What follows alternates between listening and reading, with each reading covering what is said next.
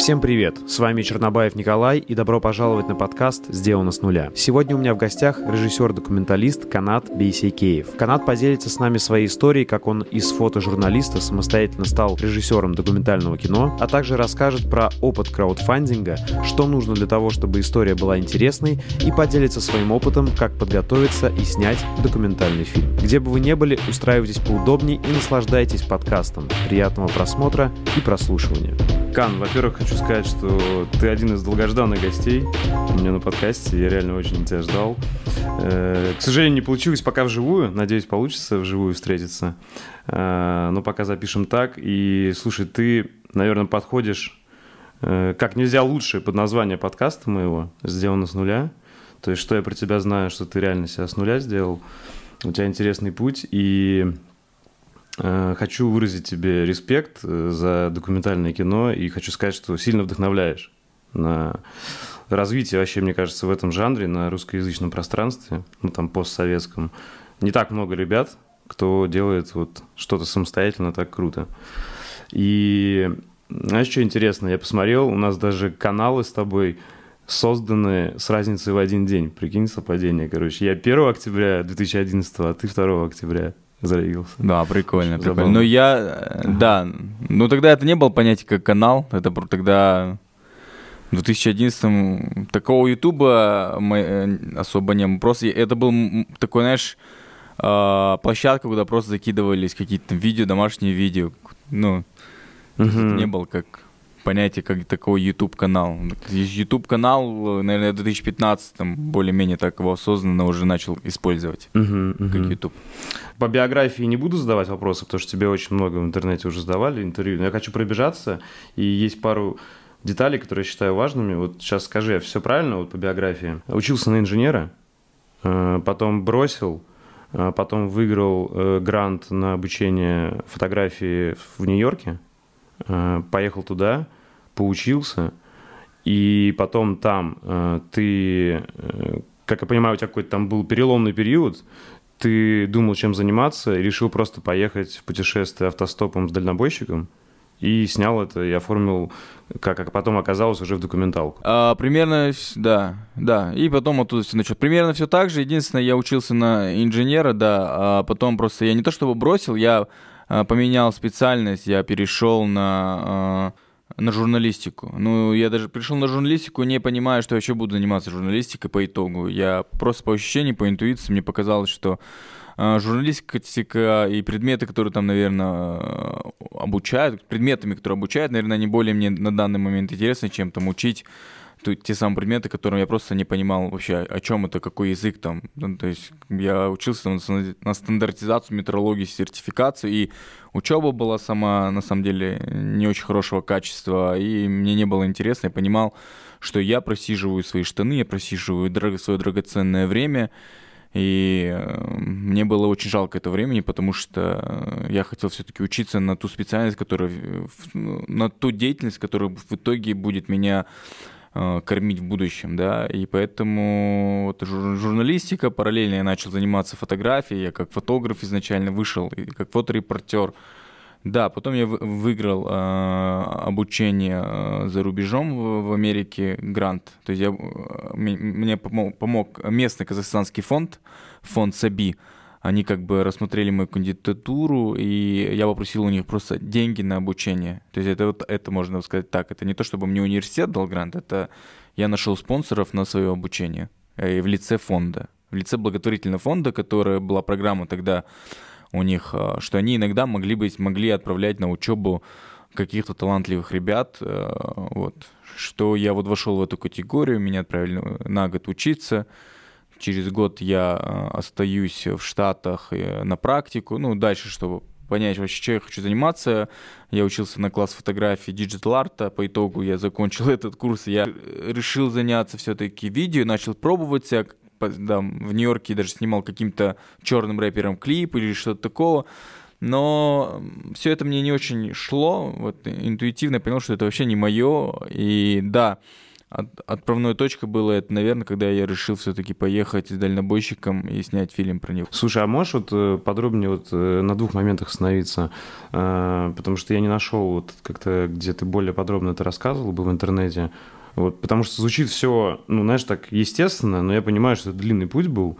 И вот э, просто для ребят, кто будет смотреть, знаешь, э, мне кажется, важно две детали. Вот первое, как реально выиграть, потому что, мне кажется, не все выигрывают подобные гранты, да. То есть, знаешь, э, для многих, мне кажется, это кажется чем-то вообще невероятным. Типа вот, что ты везун... везунчик. Я, ну, возможно, где-то и везунчик. На самом деле я никогда ничего не выигрывал в жизни. Это мой, моя первая, вообще единственная такая большая победа в плане конкурсов, я не выиграл даже грант э, в государственный университет, хотя к нему очень сильно готовился. А, я просто услышал, услышал у парня, который также выиграл, э, это Медет Шахметов, тоже э, один из знаменитых режиссеров сейчас в СНГ, он клипмейкер. От него я услышал первое, что он по этой программе выиграл грант, выиграл как бы спонсорство на обучение бакалавра. И потом я еще как-то услышал у одного э, моего хорошего старшего товарища, что э, что есть такой фонд, у которого есть такая программа. И я вот как-то слышал это в голове, держал, но, не, но даже не стал подавать. И через полгода уже, знаешь, как-то я, ну, зародилась эта мысль. И в итоге я подал, э, подал заявление. Через какой-то момент мне они написали. Я прошел несколько собеседований. Надо было еще самостоятельно поступить. Я самостоятельно поступил э, в киноакадемию. Меня они приняли. И по итогу э, я получил э, стипендию, э, я получил как бы грант у фонда. И они оплатили мое обучение. И через полгода я уже оказался в Соединенных Штатах э, без хорошего, возможно, английского на тот момент.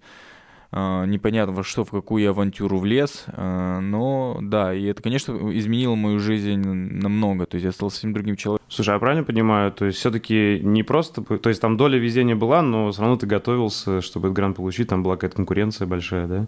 Да, там, ну, это да, это как бы не то чтобы конкуренция, но я слышал, что многие подавали и их просто кандидатуру. Я вот чем-то как-то зацепил их. Там, мне кажется, чисто интуитивно, знаешь, э, люди, которые решают жюри, они интуитивно смотрят, чтобы у тебя был какой-то уже бэкграунд, чтобы ты пришел каким-то материалом. На тот момент я был уже в, в Казахстане довольно известным фоторепортажным, э, фоторепорт... ну, таким чуваком, который рассказывает истории с помощью фотографии. Я был уже известным фотографом, да. Я, ну... Это вот Vox Populi, да?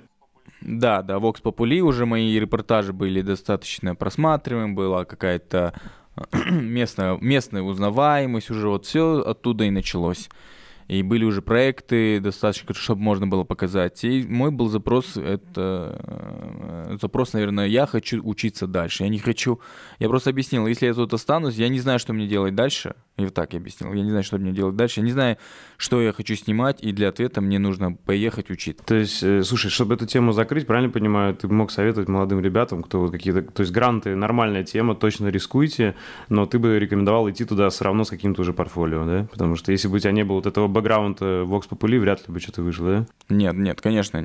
Если бы не было уже проектов, не, и не было четкой цели. У меня была четкая цель, я сказал, что я хочу понять, обучиться этому. Я знаю, что в Казахстане этому, ну, Uh, не преподают. Там единственное, вообще в целом фотограф это непонятная профессия в Казахстане, да, на тот момент, и, да и в целом.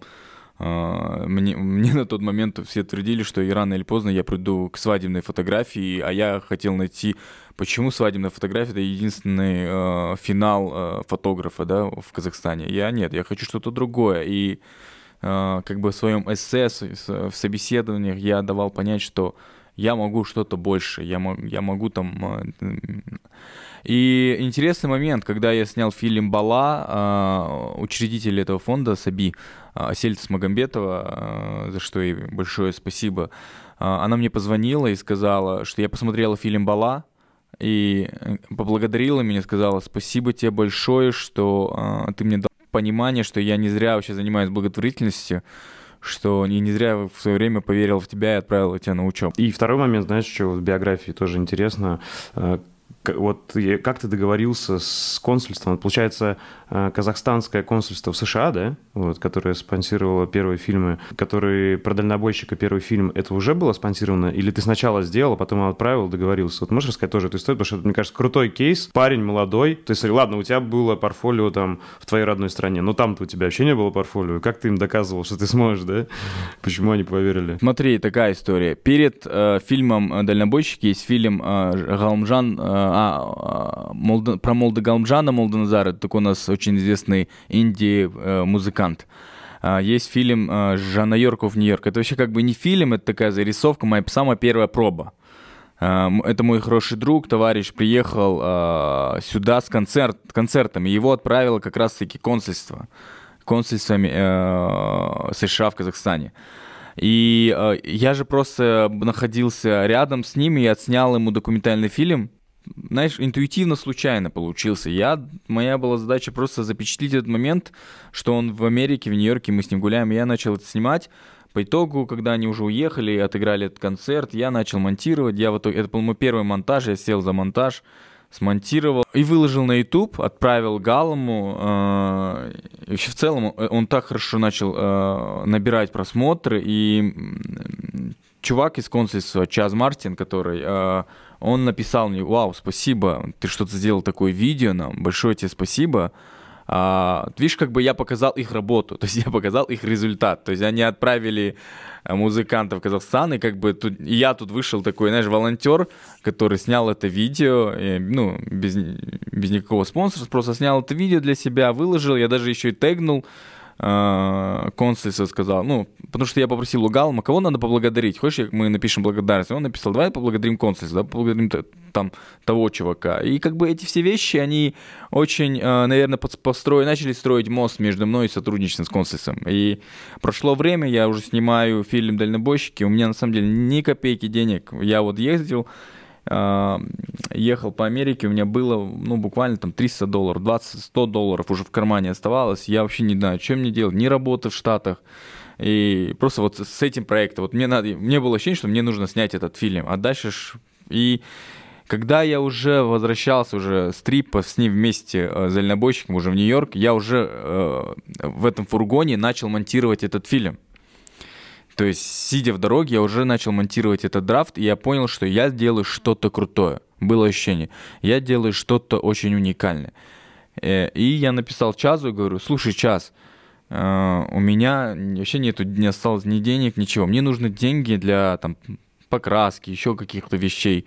Вообще в целом у меня нету денег, я ему прямо текст сказал. Если есть какая-либо у вас возможность, если есть какой-либо что-либо, что мы можем сделать, было бы круто а, посотрудничать, потому что я вот сейчас снимаю фильм «Дальнобойщики», я еду, у меня нет в кармане. И он сказал, слушай, когда как приедешь, покажи мне этот фильм. Я в итоге приехал, показал ему этот фильм, ему, конечно, этот фильм понравился, консульс понравился, и а, я пришел, и уже было встречное такое предложение, давай сделаем что-то. И у меня, и у моей команды в прошлом, с которым я, мы работали на Vox Populi, в лице Алишера Иликбаева, а, был проект сделать казахстанцев США. И мы такие, я говорю, у нас есть проект казахстанцев США, давайте мы его сделаем. И тут как бы я попросил Алишера встретиться с Чазом, потому что я еще был в Америке. И мы, а, у нас получилось так, что мы произвели, создали проект, казах, серию казахов-иммигрантов в США. То есть все оттуда началось. То есть и все благодаря вот э, моей, моей волонтерской какой-то работе, да, потом дальнобойщикам, и потом я получил грант уже на последующие фильмы. Слушай, можно сделать вывод из этой истории, вот, что реально, когда ты молодой, без опыта, без портфолио, вписывайся в волонтерские темы, ну, естественно, с умом, не во все подряд. Это открывает, ну, большие вообще границы, точнее, рамки расширяет твои, куда тебя могут вообще заметить. Потому что, знаешь, мне кажется, у многих ошибка э, ребят, что они такие, блин, ну, если деньги не платят, то все, я уже не буду вписываться, типа, ну, знаешь, все сразу на деньгах считают. У меня, у меня до сих пор, я, я не считаю деньгами, я, если у меня есть возможность сделать что-то бесплатно, я всегда делаю какие-то вещи для себя, потому что даже сейчас мы делаем бинокль, да, у нас есть там какой-то небольшой грант, но э, эти, этот грант, он не покрывает, вообще не покрывает э, больших расходов и не покрывает мой, мои, мои там гонорары, да, которые сейчас я могу запрашивать, да, если это будет какой-то коммерческий проект, но э, я понимаю, что э, если, если этот бюджет хотя бы купит то, этот фильм, то я готов вписаться в, в это дело. И я рад в целом. И до сих пор, ну, о деньгах, э, то есть я не так сильно думаю, потому что когда ты думаешь о работе, деньги сами за тобой следят. То есть когда ты думаешь о работе, а, когда ты уже не думаешь там о славе, о какой-то цели, прославиться или что-то, если ты думаешь уже о продукте, о фильме, а, о, каком, о творчестве, то все это остальное, и популярность, слава, и финансы, они уже за тобой, знаешь, идут по пятам. То есть я, у меня есть такая уже формула. И, слушай, а интересно, вот тот первый грант на фильмы уже казахстанцы в Америке, э, он реально тебе, ну, какой он был, если не секрет? Просто там тебе хватило на аппаратуру, и, может быть, ты до сих пор пользуешься аппаратурой, когда ты купил, или нет? Э, нет, я не помню. Там, смотри, там на самом деле не такой большой грант был. Это было э, 50 тысяч долларов, это 5 человек, 6 человек в команде. То есть это был роуд-трип. То есть мы взяли э, роуд, то есть это был больше как э, мы, мы будем кататься, мы продали проект, как мы будем кататься роуд-трип, будем говорить о нашем путешествии, плюс еще снимать фильмы. Мой личный там гонорар был за там 12 фильмов 10 тысяч долларов. Это, ну, на самом деле, это не, вообще небольшие деньги. На тот момент для меня эти деньги были казались очень большими. Это, на самом деле, очень небольшой бюджет, потому что и видео, они не должны были быть... В формате видео, который вы видите сейчас на YouTube у меня на канале, это уже больше моя инициатива. Они были, должны были, знаешь, как видеозарисовки. Основной продукт должен был текстовой. Э, который мы публиковали на Esquire. То есть он был как основной продукт.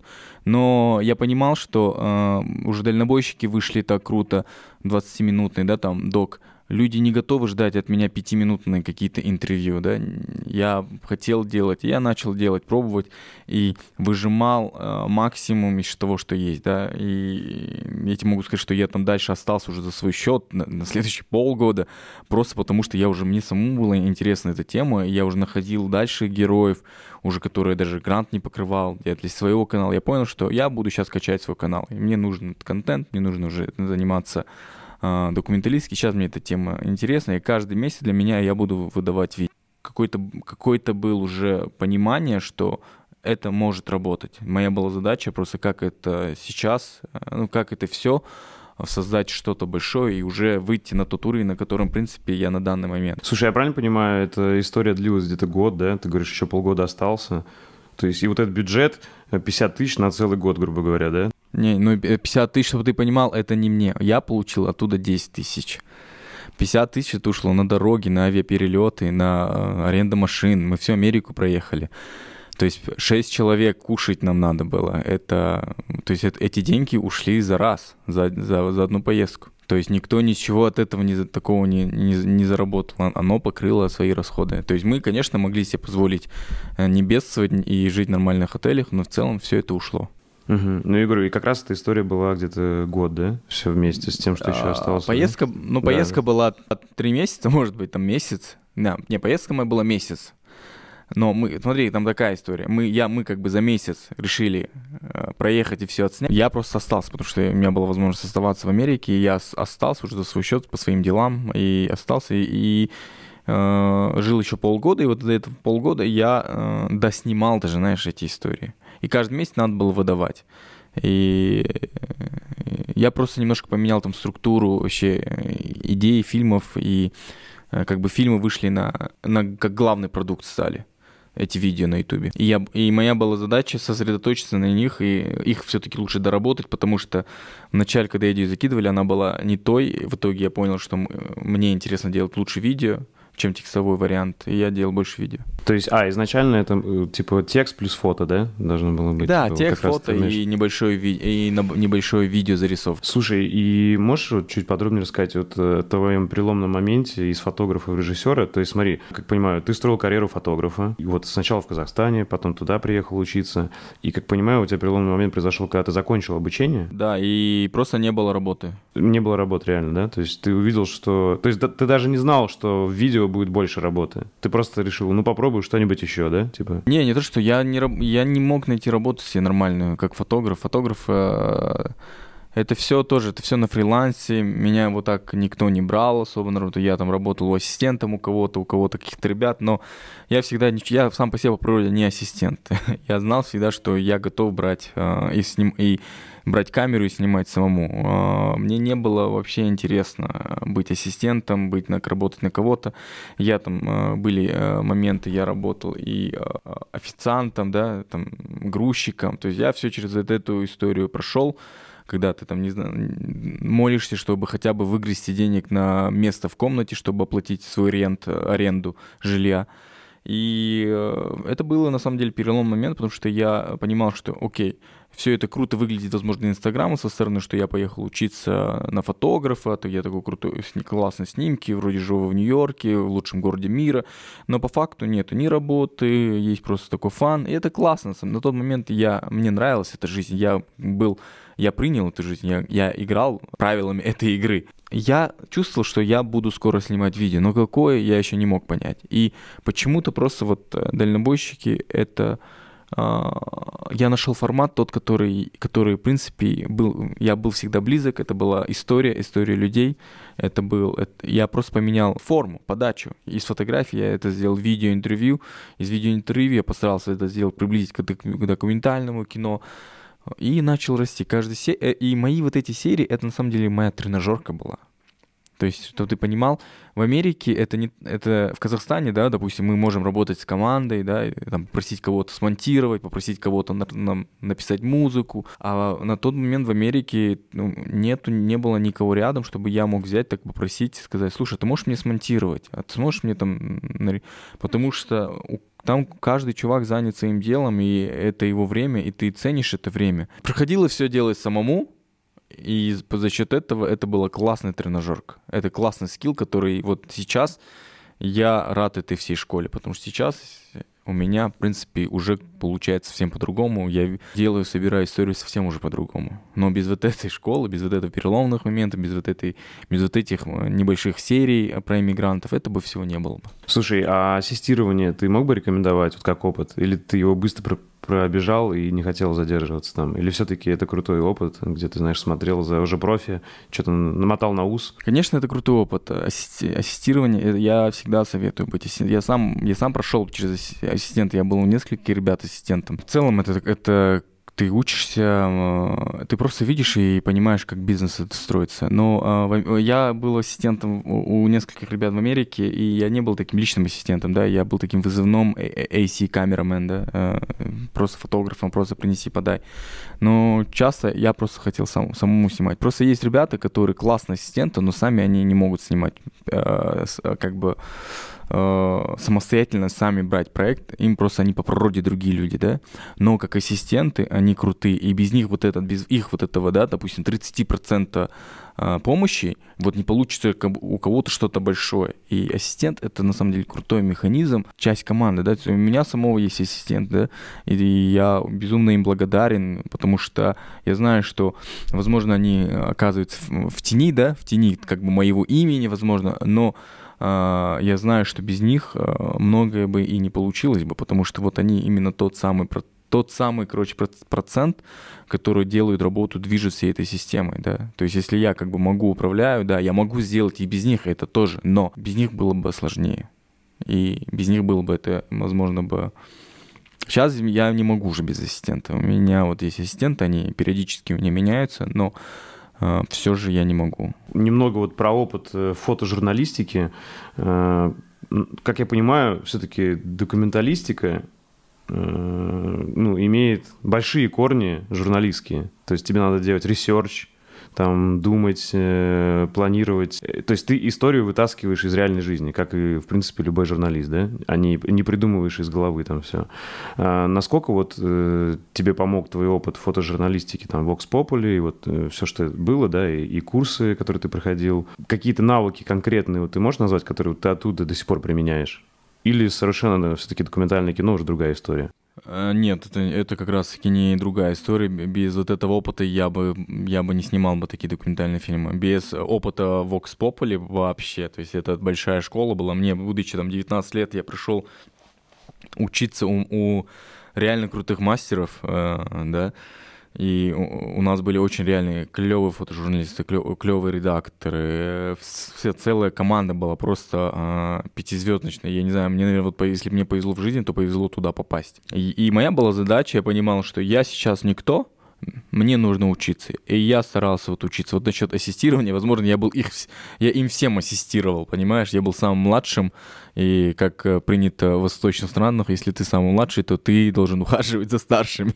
Вот я как бы таким был чуваком, который в офисе, который вот пытался всем угодить и ухаживал за всеми. И меня отправляли на самые, кто, вот, кто отказывался, самые ненужные съемки, короче, меня все туда и отправляли. Что я научился там? Я научился много. Во-первых, я научился снимать, я научился э, анализировать, я научился искать темы. Вот, я научился приносить и генерировать тему. Каждый каждый понедельник был, у нас была планерка. Я каждый понедельник должен был сказать, там, Алишеру Иликбаеву сказать, вот, я буду снимать про вот это, я буду снимать про это. Я... И самое для меня это тяжелое было, что у меня не было что принести да, меня не было что сказать, какую тему рассказать. И это, конечно, было одно из самых таких моих стресс. Если понедельник, воскресенье, с воскресенья на понедельник у меня уже начинался, э, я уже стрессовал, я всегда опаздывал. И э, из-за того, что у меня все-таки не было что рассказать, переживал, и в итоге это меня научило генерировать тему, тему очень быстро. Вот этому я научился, вот этой школе. А, слушай, а можешь сказать вот какие-то, просто вот я никогда с профессиональными журналистами не общался, да, и, и не был в среде. Как вообще вот реально происходит поиск идеи? То есть это как вообще шерстить и что шерстить, да? Э, то есть я как понимаю, это зависит, наверное, от времени, там, от актуальности каких-то инструментов, типа там, не знаю, там, инста или еще что-то. Ну тогда уже инстаграма не было. тогда еще инстаграма не было. Мы, мы просто смотрели, я, мы смотрели, что происходит, да. У меня были такие, у меня самые, наверное, были я не сразу там раскрылся, я э, тяжелые социальные темы тогда не брал, потому что я, ну, у меня, я был еще молод. Я брал все-таки темы, которые ближе к молодежи, да, там мой самый популярный репортаж, который потом э, репостил Big Picture, это, и, и все такое, это э, девушки до и после, э, с мейком и без мейка. Я не знаю, почему он разлетелся. Тема, конечно, типичная, ничего такого особенного. Я просто оценял контрастным мейкапом и без мейкапа. И я не знаю почему, но какой-то вирусный репортаж был, там куча просмотров, я не знаю на тот момент сколько, но это было большие цифры. Его репостили все большие там фотоиздания, его, его ВКонтакте он разлетался, и по сей день до сих пор где-то там можно его найти. У меня были такие темы, там, знаешь, а, я снимал о фан-клубе, там, футбольном клубе Кайра, да, я снимал там о э, там э, дискотеке, деревенской дискотеке, снимал там о тему там, ну, каком о каком-то рыбаке в Павлодаре, там о мальчике, которые афроказахи, как КВНчики. То есть у меня такие были молодежные, очень наивные, очень такие добрые истории. Слушай, и, и на самом деле я как раз, когда готовился, смотрел твои старые подкасты или интервью, и вот как раз последнее, что мне я не искал, и мне выдал сам YouTube, э, твое интервью, когда ты еще работал на Vox Populi, там, по-моему, 2011 год или 2012, короче, какой-то... И ты там, и ты там реально такой, такой молодой, добрый чувак. Я прям сам вспомнил себя в таком возрасте, думаю, блин, ну то есть ты такой реально там видно, очень, очень позитивный такой добрый парень. Да, сейчас чуть-чуть повидал жизнь, стал немножко злее, суровее, э, угрюмости, да, да, да, все вот так. Так вот оттуда, короче, было, все началось. Как ты учился снимать документальные фильмы? Я понимаю, что все на, как бы на опыте, но, может, у тебя были какие-то референсы, источники вдохновения, знаешь, вот что вот реально... Потому что, мне кажется, тяжело собрать что-то в начале из ничего вообще, из пустоты, да? То есть все-таки хочется на что-то смотреть, ориентироваться. Может, какие документалки вдохновляли тоже тогда, нет? Я не ориентировался. Я не смотрел документ... документальные фильмы до момента, пока я сам этим не начал заниматься. И вообще, что я снимаю документальные фильмы, мне потом кто-то сказал, что это похоже на документальные фильмы. Я никогда... Мне было тяжело вообще это назвать, что это документальные фильмы. Я как-то это назвал репортаж, там, видео, выпуск. Но э, документальный фильм я уже чуть попозже как-то уже осознанно начал заниматься. Я уже начал, принял себя, что я режиссер-документалист. У меня не было...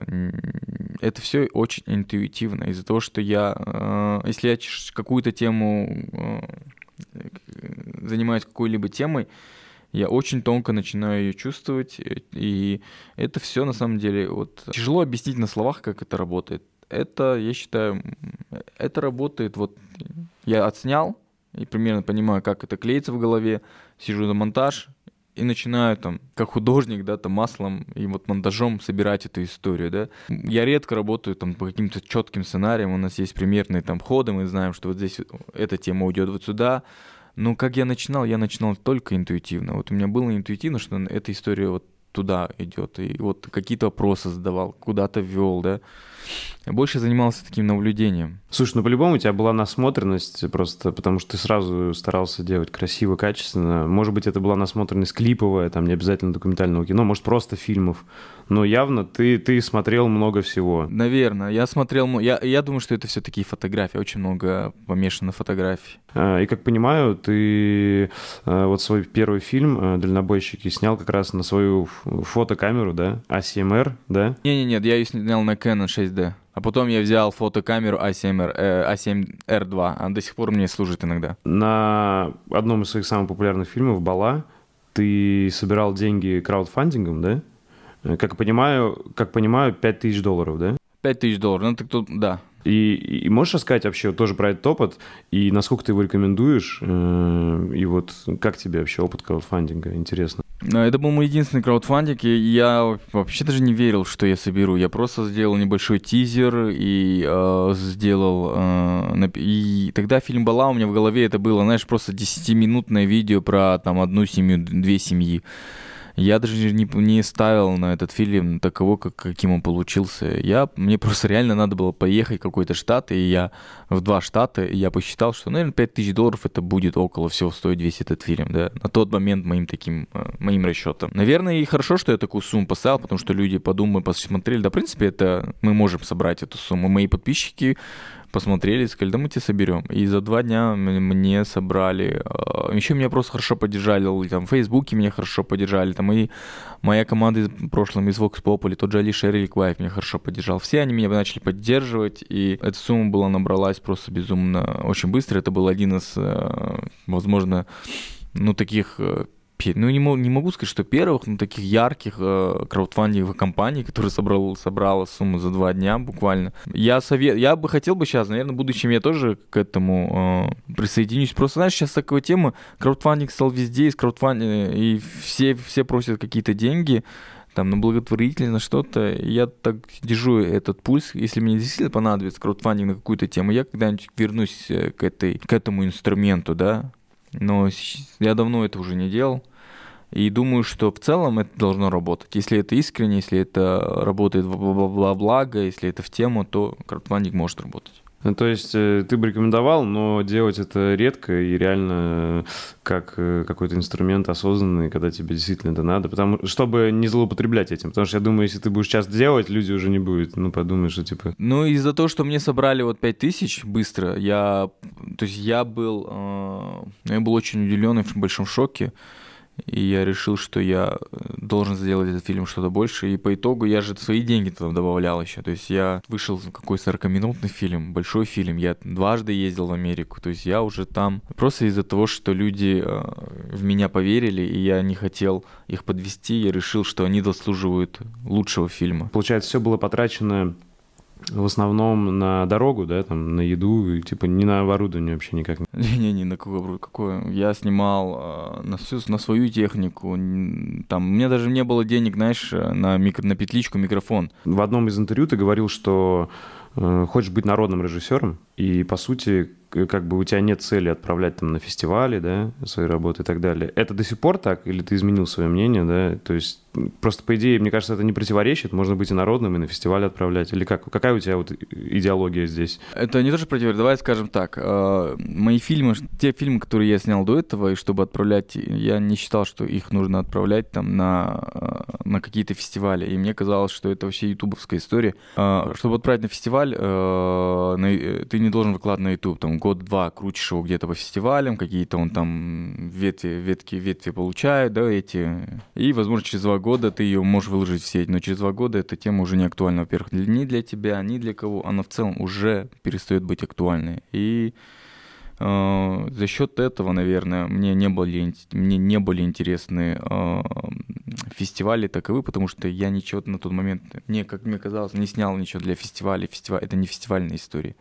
Вообще мой формат, который я снимаю, это вообще не фестивальное кино. То есть все-таки ты ближе видишь это как раз-таки к репортажам до сих пор, да, и вот от журналистики в твоем документальном кино, что важно, что это должно быть актуально, свежо, да? И ты, ты стараешься максимально быстро это сделать в плане свежести, да? Да, пока это актуально, в первую очередь для меня, пока это актуально в целом, мне лучше это выложить выложить на ютубе, и этот фильм будет жить своей жизнью. Можно приносить какую-то эмоциональную пользу или что-то, то есть он уже будет жить э, со зрителем, а не так, чтобы он у меня там лежит на харде или где-то в облаке, и его смотрят только критики и судят, какой я хороший режиссер. Мне, чтобы понять, что я хороший или плохой режиссер, мне не нужны критики и, и фестивали. Но я не исключаю, что, возможно, когда-нибудь я бы хотел бы подать на какой-нибудь там большой фестиваль, да, и хотел бы просто понять, что это такое там это я имею в виду фестиваль там категории А, Канский фестиваль, Санденс и что-то еще вот такого. И правильно понимаю, у тебя, видимо, был опыт, что как раз-таки, э, ну, раз это стало таким, не знаю, принципом, не принципом, но что максимально свежо выпускать. У тебя, наверное, было, что ты долго какую-то тему варил, а потом и вообще забил на нее, не стал снимать. Такое, наверное, тоже было, да? А, не, я, я такое себе не позволяю, но, но было такое. Но я такой изначально. Все, что, все, что я берусь, это рано или поздно должно выйти. То есть бывает наоборот истории, которые долго зреют. Да, долго. Вот сейчас, сейчас вот фильм, я его снял год, год, полтора года назад. Он лежал, и вот сейчас мы, он вот зрел. Но, а был ли у тебя, что ты выпускал и думал, блин, я опоздал, надо было раньше выпускать? Или наоборот, типа, ой, я опередил. Ну, типа, сейчас люди не поймут. Не знаю, я об этом честно не думаю. Но в целом ты как сам для себя рекомендуешь, типа, куй пока горячо, да? Типа, пока вот самому интересно. Пока самому тебе интересно, потому что я вообще советую, вот отснялся на следующий день начать монтировать. Если есть возможность, вот отснял и сразу же монтировать, потому что Uh, ну, я в голове же это монтирую, и uh, тяжело потом запомнить, и ты, когда уже на монтаже, подожди, а у меня же была какая-то там идея, а что за эта идея? И в этом плане я советую хотя бы рыбу, драфт, какие-то важные аспекты монтировать. Вот ты съездил на съемку и сразу на следующий день собрать, хотя бы звук собрать, что-то собрать, уже прикасаться к этому материалу, осматривать его. И иногда вот у меня были такие проекты, вот, э, допустим, э, про девчонку в поисках Домбры. Я, он уже три года у меня лежал на харде. Я вот просто в один день проснулся и думал, все, я не засну, если больше не, не буду, если я не выпущу этот фильм. И все, и сел за монтаж. Есть ли у тебя какие-то цели в режиссуре, к которым ты идешь? Да, снять, удивить самого себя еще больше. И удивить, э, о, насколько я могу, насколько я вырос, о, видеть свой четкий рост. И в режиссуре в будущем я вижу большие фильмы, которые будут влиять э, на мое общество, влиять на мою страну, влиять в целом на людей. Э, иметь, чтобы фильмы были инструментом моего моего влияния. Не так, чтобы, о, я хочу. Во-первых, я снимаю это больше, потому что я получаю кайф от процесса, от, от самого продукта. Но я бы хотел бы, чтобы фильм, э, о моих фильмах там э, рассказывали, судили по этому времени, по которому мы сейчас живем, да. Я хочу остаться, наверное, хотел бы остаться в истории как э, режиссер-документалист. Насчет вот режиссерского образования. Знаю, у тебя нету, у тебя было желание, возможно, как-то получить, но хоть что-то, знаешь, ты как- как-то самообразованием занимаешься, что-то читаешь, может, э, какие-нибудь там книжки по режиссуре, или разбираешь чьи-то работы, или вообще ни на что не обращаешь внимания, типа делаешь просто как вот по-прежнему интуитивно. Скорее всего, второе, да. Я, конечно, смотрю, анализирую, вдохновляюсь, э, какими-то работами, говорю, а, классно, вот эту форму можно там применить вот там, о, прикольно они там сделали, о, о, интересно, интересный ход клево. И просто жду момент, наверное, когда э, я, может быть, где-то его использую или что-то еще. Больше... Не, я, наверное, и не так много смотрю, как э, я не так... У меня нет много времени смотреть там какие-то фильмы или что-то еще. Я занимаюсь наблюдением. Для меня важно быть, э, держать э, руку на пульсе, да. Я просто понял, что это мое ремесло. Я даже не хочу снимать, наверное, художественное кино или что-то еще я, я вот моя мечта, что я вот до конца своей жизни буду ходить большой камерой на плече там и ходить и снимать там эти самые истории. То есть тебе именно нравится еще, что ты сам снимаешь? и сам монтируешь, и, и тебе не хочется это бросать. Я не хочу, я, влю, я очень влюблен в это дело, и, и я очень, то есть, наверное, я больше, я очень сильно люблю вообще в целом э, все, что происходит а, с моей работой, да, с моей деятельностью. То есть я даже не могу назвать, что это такая работа. И я имею в виду, что не хочется стать чисто режиссером в кресле сидящим. Тебе хочется руками продолжать работать. Да, да. А, то есть это все-таки такое на грани с ремеслом, да? Да. Я, я, я уверен, что я ремесленник. Я знаю, что я чистый ремесленник, и мое дело... Я даже люблю снимать. У меня... И почему у меня небольшая команда? Потому что в этом и кайф этой документалистики, что мы можем такие большие истории снимать с небольшой, минимальной, маленькой командой. Есть какие-то режиссеры, вот, которые, может, любимые или кого ты уважаешь, вот, не знаю, там пару каких-то людей, не знаю, повлияли, не повлияли, но кто у тебя в голове, вот, знаешь, как люди, кого ты уважаешь. Неважно, документального кино или кого-то еще, в целом режиссера. Режиссер фильма «Human». Э, э, Ян Артур Бернат, по-моему, да. Я посмотрел этот фильм «Human», я раз в год его смотрю.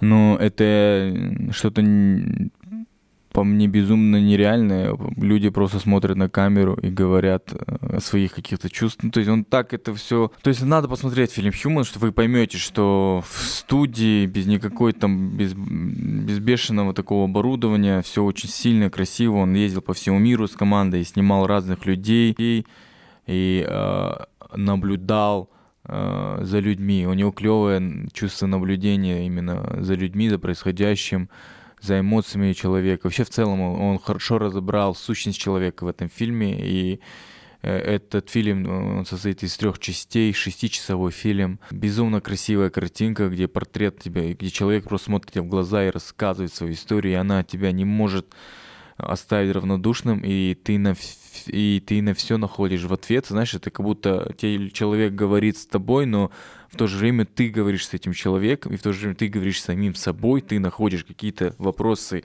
и сразу же туда тебе приходит ответ. Это вот какая-то такая психологическая терапия, которая меня потрясла, ну вот очень глубоко потрясло, когда я вот первый раз посмотрел, и через год я обратно возвращаюсь и смотрю, и вот единственное вот э, для меня, кто гений, и это документальное кино, это вот а, режиссер, э, режиссер фильма «Human» Ян Артур Бернат, по-моему, если я правильно выговорил его имя.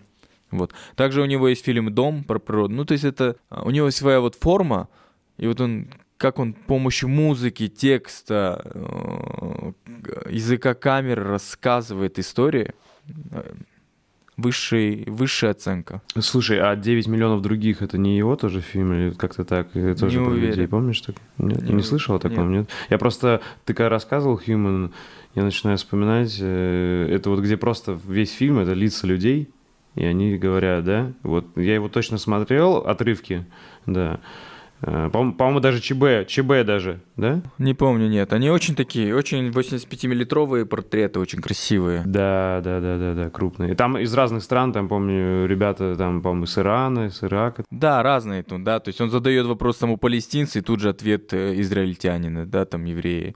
И там, знаешь, конфликт. Тут э, вопрос про гомофобию, и тут же ответ э, там чувака, который э, представитель э, да, их и стыковки, их взглядов, их э, эмоций. И это очень круто наблюдать, потому что мы все люди, мы все очень разные, и э, это клево, что мы разные, и не надо никого даже винить, если у него какие-то э, такие ну, взгляды, какие-то такое понимание, потому что мы все разные люди, и, мы, нам свойственно быть разными. Что ты ищешь э, перед началом работы над фильмом? Сначала историю или героя? Или по-разному бывает? Бывает герой сначала, а потом история приходит. Бывает история, а потом герой. Бывает герой, а потом история. Это вот нету ничего четкого понимания. В документалистике вообще нету правил. Нету вот правил. А как ты делаешь так? А я вот делаю сегодня так, а завтра делаю вот так. Вот, вот, вот это документалистика в этом плане. В этой серии у меня герой смотрит на камеру, а в другой серии у меня герой вообще не смотрит на камеру. Во, в этой серии у меня герой крупным планом, а следующей серии он со штатива и на широкий миллиметр. Всегда все по-разному, и сейчас я прохожу на- к такому уровню, что я э, помощью разных фишек умею рассказывать, начинаю рассказывать истории, да, даже с помощью там визуального аспекта, я думаю, там история, там, мы сейчас снимаем фильм про учитель, да, он называется фильм, большой будет фильм, я надеюсь, что это мой один из любимых будет фильмов этого года, мы прям мы, мы вот у нас же есть еще проект «Бинокль». Это «Бинокль» — это сейчас как бы наши большие такие какие-то фильмы. Это не где один человек, а где одна большая тема. И мы через эту тему раскрываем кучу людей. И вот мы вот сейчас в процессе работы уже происходят съемки у нас. А, Вот сейчас на следующей неделе поедем м, снимать. И э, там вообще такие другие разные решения. Я такой говорю, о, вот это история учителя. Не, она должна быть немножко отстранена, потому что, ну почему? Ну потому что он не простой учитель, да? у него есть трагедия. Трагедия. Я не хочу сильно крупно в его личную жизнь. Я где-то хочу быть немножко быть вдалеке, немножко быть э, осознанно, да и чтобы он раскрыл и потихоньку раскрыл эту тему, и зритель стал к нему ближе в течение этого фильма. То есть есть разные такие фишки, и это и есть документалистика, чистое наблюдение, анализирование всей этой истории, ситуации, и ты как режиссер решаешь, как ее подать. Ты имеешь в виду там с помощью э, фокусного расстояния или ракурса? Фокусное расстояние, технических вещей, э, камера на штативе, это все, это все способ рассказать историю. И вот смотри, вот этому ты тоже учишься чисто методом проб и ошибок, или все-таки там читаешь? Методом проб и ошибок. Это чувство, оно потом приходит. Это понимание, оно как-то вот, знаешь, как пазл потом складывается. Или иногда ты так делал, а потом думаешь, а, я же делал, потому что это же все вот так, это же все иногда очевидно. А иногда бывает, я смотрю свои старые фильмы и вообще не узнаю себя. Я такой, блин, а я вот так снимал, что ли, раньше? Вау. Где-то я говорю, как плохо, иногда говорю, вау, как круто. Я капец круто снял, оказывается, эту историю. А сейчас я смогу ли я сейчас эту историю так снять? Ой, даже не знаю, может быть, я уже не, может быть, я уже не, не смогу эту историю, я бы не снял бы сейчас ее так. А есть у тебя какие-то критерии оценки, знаешь, вот э, подходящие, грубо говоря, подходит история героя или нет? Вот мне понравилось, ты в одном интервью говорил, вот, а, как понимаю, один из таких критериев, что обычно, кто сам напрашивается, ты не берешь, и мне это очень понятно, прикинь, вот ты это озвучил, и я понял, я не мог этот принцип как-то озвучить, когда я отказывал ну, каким-то чувакам на подкастах у себя. Потому что я уверен, тебе пишут на подкасты, хотят напроситься, и мне тоже. Я не понял, почему я отказываю. И вот ты это озвучил, я понял, ну это реально очень логично, потому что обычно самые крутые истории у тех, кто не напрашивается, а, кто, и кто не, не, не планирует рассказать, а кого ты позвал, да, и тогда это искренне получается. А когда чувак приходит, он у него все запланировано, он там все, знаешь, по, по шарманке все рассказывает заезженный. Вот есть еще какие-то у тебя такие критерии, знаешь, вот, что эта история вот точно и этот герой. Ну, про героя, наверное, может, это единственный принцип, да, как я понял? Или еще какие-то есть? Ну, есть принцип, принципы, я, я там не работаю, э, ну, если в коммерческом плане, я не возьму там деньги, э, если это неправда, если это какая-то там пропаганда чего, с чем я не согласен, да, или что-то еще там. Э, да, мне бывало, предлагали даже как-то снять документальный фильм про кандидата, кто баллотировался в президенты э, в Кыргызстане. То есть меня как съемочную команду попросили поехать и отснять документальный фильм, но я что-то отказался. Ну, даже не встретился, просто потому что это было, ну, супер странная идея. Или еще иногда вот у нас бывают политические какие-то, когда там в девятнадцатом году а, были, баллотировались президент, когда вот, ну, сменилась там власть у нас, и тоже там где-то вкладывать политический контекст, не-не-не, чуваки, я не про эту тему, да, там. Или снять документальный фильм, как все хорошо, да, но не рассказать, как все плохо, тоже нет, это вот... И а, если я там работаю, сотрудничаю, то для меня самое важное вообще, я не, я не даю э, своим клиентам смотреть если это коммерческое, я не даю им вообще смотреть до выхода какого-то фильма. Принципиально, да. Я не режу фильмы. А, я за каждую там, э, за каждую там их поправку я вот бывает вот так сижу на телефоне и на матах вообще разговариваю и э, объяс... пытаюсь объяснить, что это так не работает, это, документ... это документальное кино, это, это все вот, вот, вот все важно. Это потому что до того, как им кому-то показать, отправить, я вот здесь на монтаже миллион раз это перепроверил, миллион раз перекрутил в голове и потом только выдал. А, а вот насчет э, истории подходит или нет, э, есть ли какой-то фильтр вот у тебя, что типа, блин, это слабо, или вот, а вот это, вот не знаю, это чисто у тебя на ощущение, что типа вот это тебя трогает, прям заводит, или ты как-то все-таки анализируешь, вот видишь, что в обществе там, может быть, тебя это даже еще не тронуло, но видишь, что в обществе это постоянно обсуждают. Ну, ну, бывают темы, которые меня э, могут из сначала не так вдохновить, но э, я даю просто, говорю, надо подышать, надо теме подышать, и иногда бывает так, что э, я нахожу допустим, вот э, есть сцена, вот, вот в фильме «Учитель» будет сцена в детдоме, а я вообще не люблю такой детский дом, снимать детей, то есть я как-то вот после фильма «Бала» мне как-то какой-то друг, какой-то другой, э, возможно, не э, неоправданный фильтр стоит на эти темы.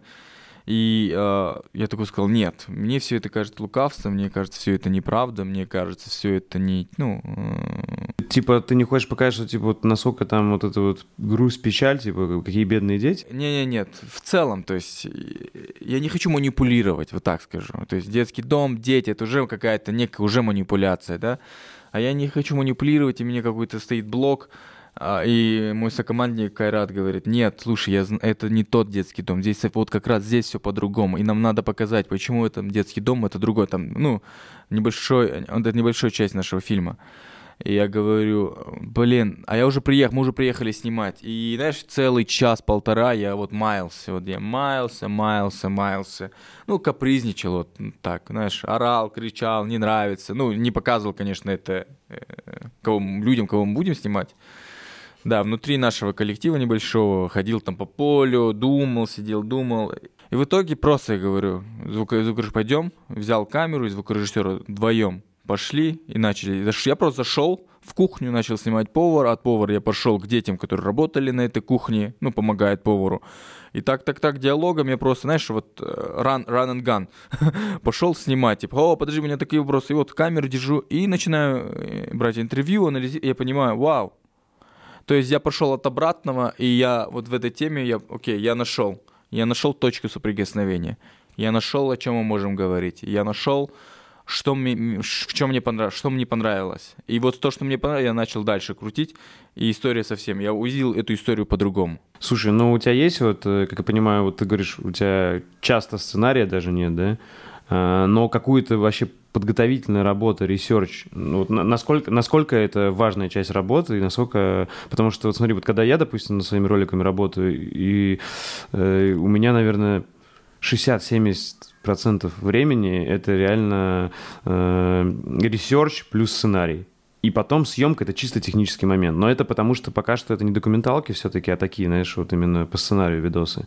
Вот в твоих документальных фильмах э, не такая пропорция? Нет, не такая пропорция. Математика совсем другая.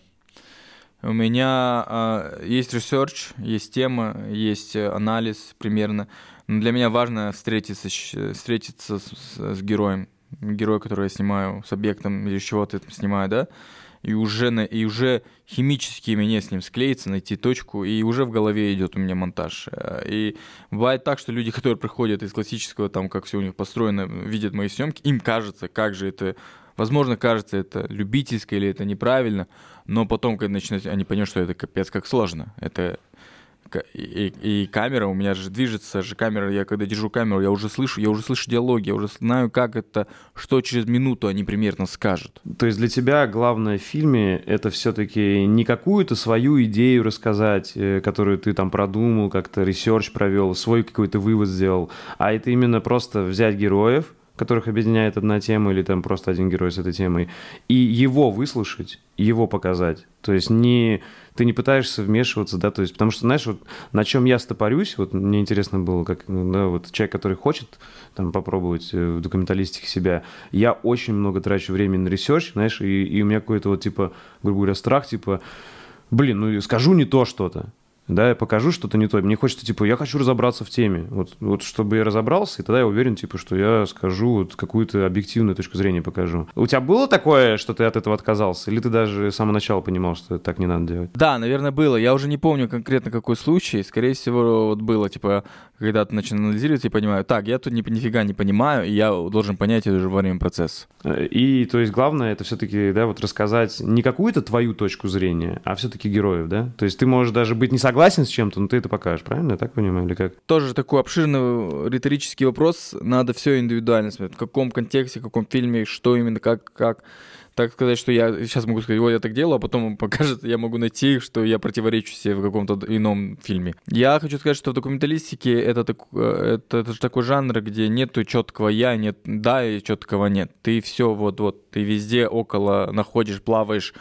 в моем случае, я думаю, что почему мои работы становятся какими-то уникальными, у меня есть тонкое чувство с, моим, а, с моей темой, которую я и очень тонко чувствую. И из-за этого просто она получается какой-то, получается магия. А все вещи, когда ты вкладываешь туда душу, и это не сделано просто, чтобы сделано, Конечно, у меня бывают иногда какие-то работы, наверное, коммерческие, которые, может, вы не видели, да, и, и что так себе работа, да, но просто чисто дело бизнеса, надо что-то сделать, выложить. Но все же я стараюсь из-за того, что в основном я все, что я делаю, я выкладываю на YouTube, у меня совсем другой подход. Вот и что хочу понять, какой-то типа какого-то вывода морали ты вообще не преследуешь. Ты просто хочешь э, рассказать историю и, и фиг знает, ты сам не знаешь ответов правильно, правильно? Ты не говоришь, что типа, ребят, вот итог такой, и вот такой вывод, да? Нет, я делаю выводы. Почему нет? Почему у меня есть выводы? Конечно, у меня в фильме четко там понятие. Я управляю также с фильмами, я веду финал к этому, да, если мы там говорим про историю «Легкие деньги», я мог бы рассказать и не оставить точки. Нет, у меня точка, там у меня есть четкое мое видение. Фильм «Жусан», да, про терроризм, да, э, ой, про э, радикализм ислама, да, у меня есть четкое мое а, мое мнение, да, и я это вшиваю в это фильме. Там, то есть нет такого сказать, что мои фильмы бесхребетные, там нет ничего. Как раз таки мои фильмы большим хребетами, там есть там есть режиссер, и там есть его как бы точка зрения, там она, это сразу видно. Все, понял. Просто не всегда эта точка зрения изначально известна, да? Ты можешь к ней прийти уже в процессе, вот это, да? Да, да. Я по ходу делу могу изучать и потом привести к какому-то э, мне обоз... ну, уже состоится какое-то мнение об, об этой теме, допустим. И наоборот бывает, что ты все-таки уже с какой-то с каким-то мнением уже создаешь фильм, да? Да, допустим, да, допустим, последний корабль мы вообще дел, думали сделать фильм это про там, ну, про теорию разби... А, нет, теорию... Э, мы думали это сделать про туризм, про что-то это, но вообще фильм получился про теорию разбит... разбитых окон, фильм получился про безнадегу, про надежду, про последний. То есть там только много вшитых смыслов и, и, мои... и режиссер... именно режиссерского смысла. То есть, правильно понимаю, основной инструмент поиска героев — это соцсети, какие-то тематические паблики там, да, или по каким-то своим связям? По своим связям, по своим каналам. Как это все... И когда ты начинаешь заниматься Э, этим жанром, темы тебя сами находят. Есть какие-то, вот можешь рассказать, этапы, по которым проходит твоя работа? Все-таки я понимаю, максимально творческий процесс, там структура меняется, но все равно какие-то этапы есть, да? Типа вот какой-то небольшой research в самом начале все равно он есть, да? Не, нет, всегда есть research, всегда есть research, всегда, всегда есть treatment примерный, всегда есть понимание, всегда есть примерные вопросы, всегда есть куда уклониться, всегда есть, есть куда потянется, примерно есть выстроенная схема съемок, есть всегда это все есть. Это не так, чтобы вот мы поехали и давай... И бывало такое, давай поедем, но в основном, если это что-то большое, если что-то серьезное или что-то, то, что нужно подготовиться, мы всегда готовим. Сейчас здесь, э, если это бинокль, у нас есть э, э, Кайрат, который вот эту всю грязную работу изначально делает за меня, да, то есть и, то есть там как-то вот такая вот история. А, ну, смотри, правильно понимаю, основные этапы такие, там, research, сценарий плюс вопросы, и в сценарии ты прописываешь, там, знаешь, типа, какие b-roll ы будут, какие, как там, какой, какая логика, кто за кем идет, или вот этого уже до, до такого ты не ковыряешь, типа, просто примерно все. Есть, есть такое. Да, мы пишем, прописываем, да, такие вещи. Как подступаешься к идее? Вот, знаешь, с чего начинаешь вот эту все-таки структуру, когда сделать что-то из ничего, да, вот у тебя белый лист. То есть бывает, знаешь, много разных ответвлений. Типа можно куда-то пойти и вообще зарыться, да, вот как типа с research ем.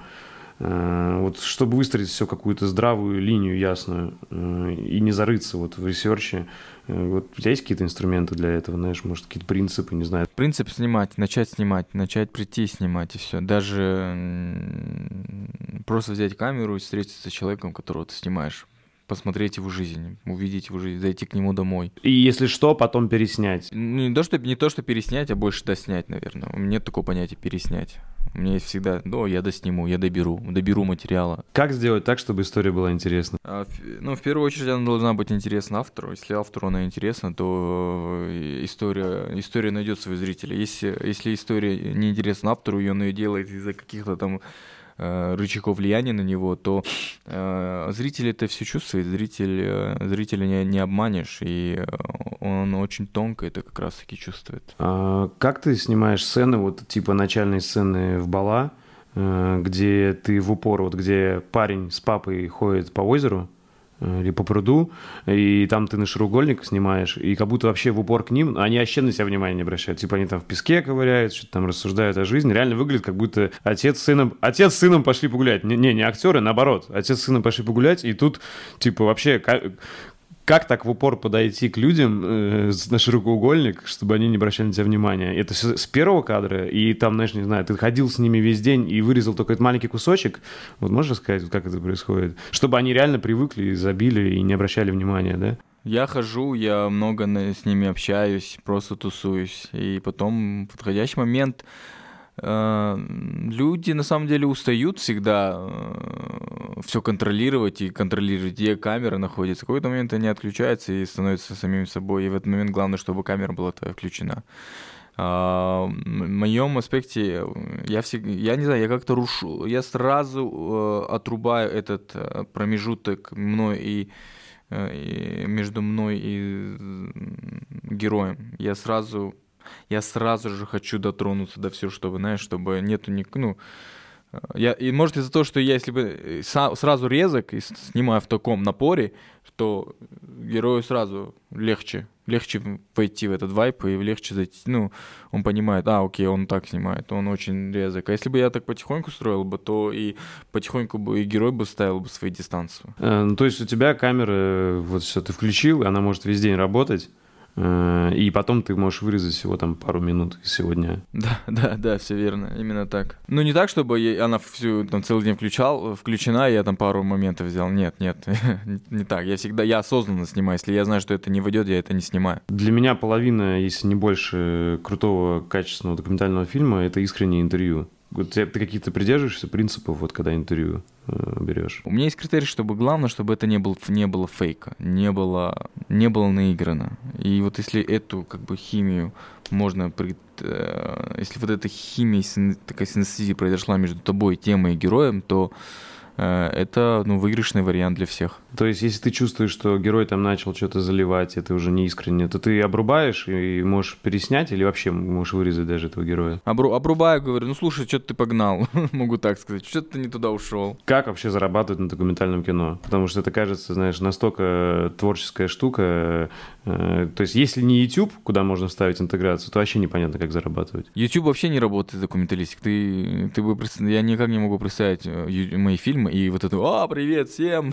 Не-не-не, вот именно, именно, знаешь, как интеграция, вот типа просто спонсор, допустим, там просто надпись, как ты и делаешь, по-моему, да? Вот. Да, да, я так иногда делаю, но это не всегда работает в программе. Ну, YouTube всегда они просят эту интеграцию в стиле Дудя и все такое. Я думаю, что надо просто начать заниматься, если вы будете делать классную, классный продукт, и он будет действительно действительно клевым, сильным, то и я, как говорю, деньги, спонсорство или что-то еще в этом роде, они, они сами по себе придут. То есть это, они, это такая обычная формула, которая всегда работает. Если вы профессионал в каком-то деле, то э, звезды сойдутся так, что вы без хлеба не останетесь. Ты по-прежнему монтируешь в основном сам или уже другие за тебя? А, ну, все равно всегда финальный монтаж, я, все проходит через меня. Может быть, мне, у меня есть помощники, которые могут собрать, подсобрать, рыбу собрать, но и какие-то вещи я с нуля начинаю. Угу. Расскажи вкратце о своих проектах. Вот Замандас, как я понимаю, э, бинокль, что-то еще есть. И, смотри, Замандас — это твой личный подкаст, как я понимаю, это фишка в том, что ты общаешься со своими друзьями, которые в том числе и какие-то лидеры мнений в чем-то, да, или там и связаны в основном с молодежью, да, тебе интересно какие-то такие темы поднимать. А бинокль — это документальное шоу, то типа регулярные документалки. Вот какие-то еще проекты есть? Да, большие и большие документалки. И также авторские, авторские документалки в моем стиле про людей, про интересное все в том же стилистике. То есть здесь бинокль будет, будет Замандас, и мои неопределенные инди, инди-документальные фильмы. Слушай, а Замандас как-то переводится, да? Да, современники. То есть, э, видишь, я подкаст тоже начал делать просто потому, что мне стало недостаточно высказываться только своими фильмами. Мне хотелось высказываться уже э, какими-то э, своими наблюдениями о каких-то вещах. И, и подкаст — это хорошая форма, и я долго работал над формой вначале. Ты, если видел, мы, я один на один, один на один у меня что-то не получилось. Ну, тоже не получилось, мне не очень сильно нравилось. Потом я понял, что-то это все какое-то очень серьезное становится, надо что-то омолодить программу. И я вот позвал там своих друзей, и мы все разные, у нас разные очень взгляды, и классно это, когда мы собираемся, и круто за этим реально наблюдать, классно это документировать, и круто, что мы вообще какие-то темы поднимаем. И, и я думаю, что это долгосрочный проект, потому что, ну, мы будем расти, расти, расти, и темы будут куча, темы будут всегда, мир будет меняться, жизнь будет меняться, мы будем взрослеть. Вспомнил тему, которую хотел спросить, когда звук пропал, э, что получается, ты говоришь, видишь, подкасты это в том числе, чтобы влиять, то есть, правильно понимаю, вообще все инструменты, видео, там, подкасты, что ты используешь, это в целом, что ты считаешь, много вещей э, в мире есть, которые недостаточно сильно обсуждаются, и ты хочешь, э, у тебя есть что сказать по этим темам, ты хочешь быть услышанным. То есть вот это главное, а все остальное чисто инструменты, да? Там видео, подкаст, неважно вообще как. Мне, мне есть что сказать, и, наверное, я, и я готов, я сейчас готов говорить. Что ты можешь сказать про переход из соло фильмейк, фильм, фильмейкера в команду игрока? То есть вот э, не стало ли больше за пару тебя? Не хочешь опять вернуться в соло? Нет, нет, все Я могу и так, и так. Команда мне просто помогает, какие-то улучшает мои... Э, ну, у нас же еще небольшая... У нас все равно небольшая команда. Это, это пять человек, да, там, это небольшая команда. Я... Мне очень нравится, мне очень нравится. Что для тебя по-настоящему значимо? Ну, это уже общий вопрос у меня. Что для меня больше э, значимо? Я не знаю, я хочу все-таки э, также быть преданным своему делу, также при, быть преданным своим взглядам, также преданным самому себе. И когда я буду смотреть себя в зеркало, э, я буду узнавать самого себя, и мне человек, э, который будет отражаться не был противен. Э, ты больше веришь в талант или в усердный труд? В усердный труд. Окей, и да, последний вопрос. Если кто-то из моих подписчиков не знает, э, не слышал раньше о тебе, то где лучше всего следить за тобой? Я думаю, на Ютубе. Я был бы рад, если бы твоя, если твоя аудитория бы перешла к нам на YouTube, посмотрела и осталась бы там. Буду очень благодарен этому. И на Ютубе я лучше выражаюсь. Мне нравится... Вообще, в целом мне нравится YouTube. Мне больше не нравится Инстаграм. Во что превратился в Инстаграм. И я очень хочу, и вот, вот как мы, ребята, которые на Ютубе, вообще в целом, кто на Ютубе, и те же зрители, комментарии, кто оставляет комментарий, давайте будем ценить эту площадку и не превратим ее какую-то там в большую бич, большую парашу, во что превращается сейчас Инстаграм, да? Вот, и я очень топлю за эту площадку, за независимую площадку, потому что она, она действительно очень клевая. Круто. Спасибо, что нашел время, э, что пришел, что мы наконец сняли. Надеюсь, живую увидимся. Все, большое тебе спасибо, большое спасибо за интерес. Э, мне вообще в целом, ну, то есть радует, когда э, мои проекты, фильмы не только смотрят в Казахстане, но еще они где-то находят своих зрителей, так сказать, за рубежом хоть и соседям, но все же очень приятно. Всего, да. До встречи. Покеда. Рахмет большое. Всем пока. Спасибо за внимание. Если вам понравился выпуск и вы хотите внести свой вклад в продвижение подкаста, то, пожалуйста, поделитесь им с друзьями, оставьте отзыв в комментариях и нажмите колокольчик на YouTube-канале. Также вы можете поддержать подкаст, став моим патроном по ссылке patreon.com чернобаев и получать полные версии подкастов, секретные подкасты с ответами на ваши вопросы, уникальный контент из моей творческой и профессиональной жизни и доступ доступ в закрытый чат единомышленников. Всем спасибо и всего доброго.